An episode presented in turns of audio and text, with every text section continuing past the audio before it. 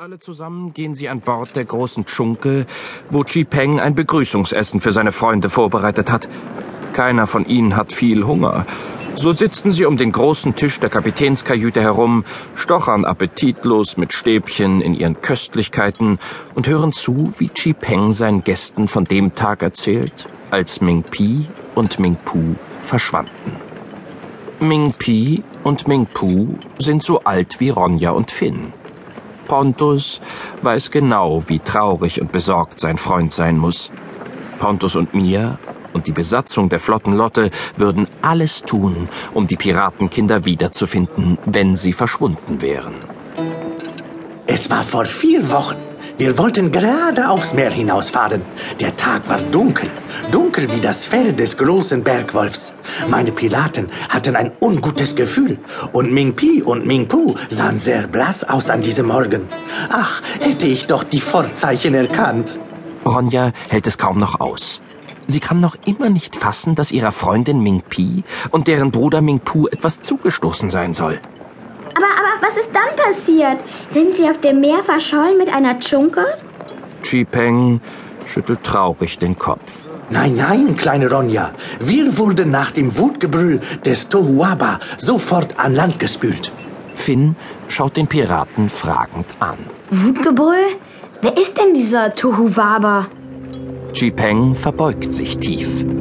Oh, Tohuwaba ist der Gott der Berge. Er ist ein Drache von unglaublicher Stärke und Macht. Hier in China, nahe dem Gebirge, glauben wir an Tohuwaba. Kennt ihr die lange Mauer, die sich über die Berge zieht? Ronja und Finn blicken sich an. Die chinesische Mauer? Ja, davon haben die beiden gehört. Eine gewaltige Mauer, viele tausend Kilometer lang. Chi Peng unterbricht die Gedanken der Geschwister.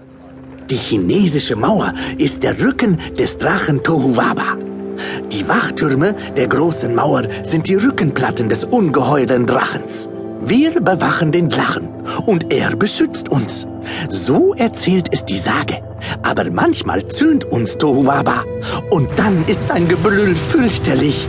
Er lässt Häusel einstürzen und das Meer aufsteigen und an Land treten.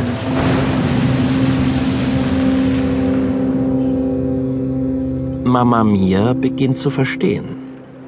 Ein Erdbeben. Es hat ein Erdbeben gegeben, Chipeng? Mama Mia sieht es förmlich vor sich.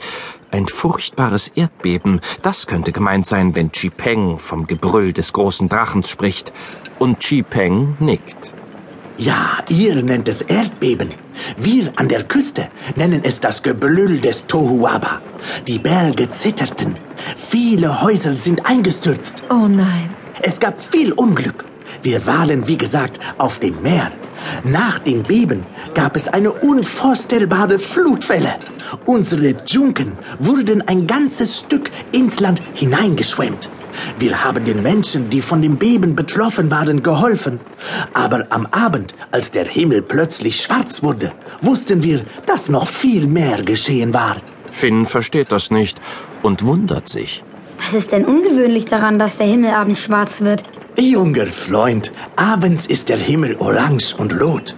Er glüht vor Freude und er ist ein Zeichen von Frieden.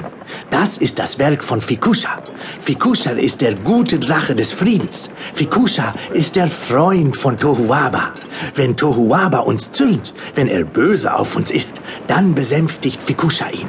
Aber an dem Abend, als der Himmel schwarz wurde, wussten wir, dass uns auch Fikusha zürnt. Nur Ming Pi und Ming Pu glaubten das nicht. Sie Der Gedanke an seine Kinder macht Chi Peng wieder so traurig, dass er sich unterbricht und schweigt. Ronja und Finn und die Piraten am Tisch versuchen zu verstehen, was ihnen da gerade erzählt worden ist. Ronja guckt zu Finn hinüber. Es hat also ein Erdbeben gegeben. Und dann ist die Nacht schwarz geworden. Hm, so ungewöhnlich ist das mit der Dunkelheit nachts doch nicht, oder? Ich verstehe das auch nicht. Ach, wenn ihr wüsstet, wenn sich abends der Himmel über den Bergen rot färbt, dann ist das der Gruß des friedlichen Drachens Fikusha an die Menschen. Wir bestaunen Fikushas Kunst und wir wissen, dass Tohuwaba uns freundlich gesonnen ist. Die Abenddämmerung, das ist es, oder? Die schönen Farben der Abenddämmerung. Aber weshalb?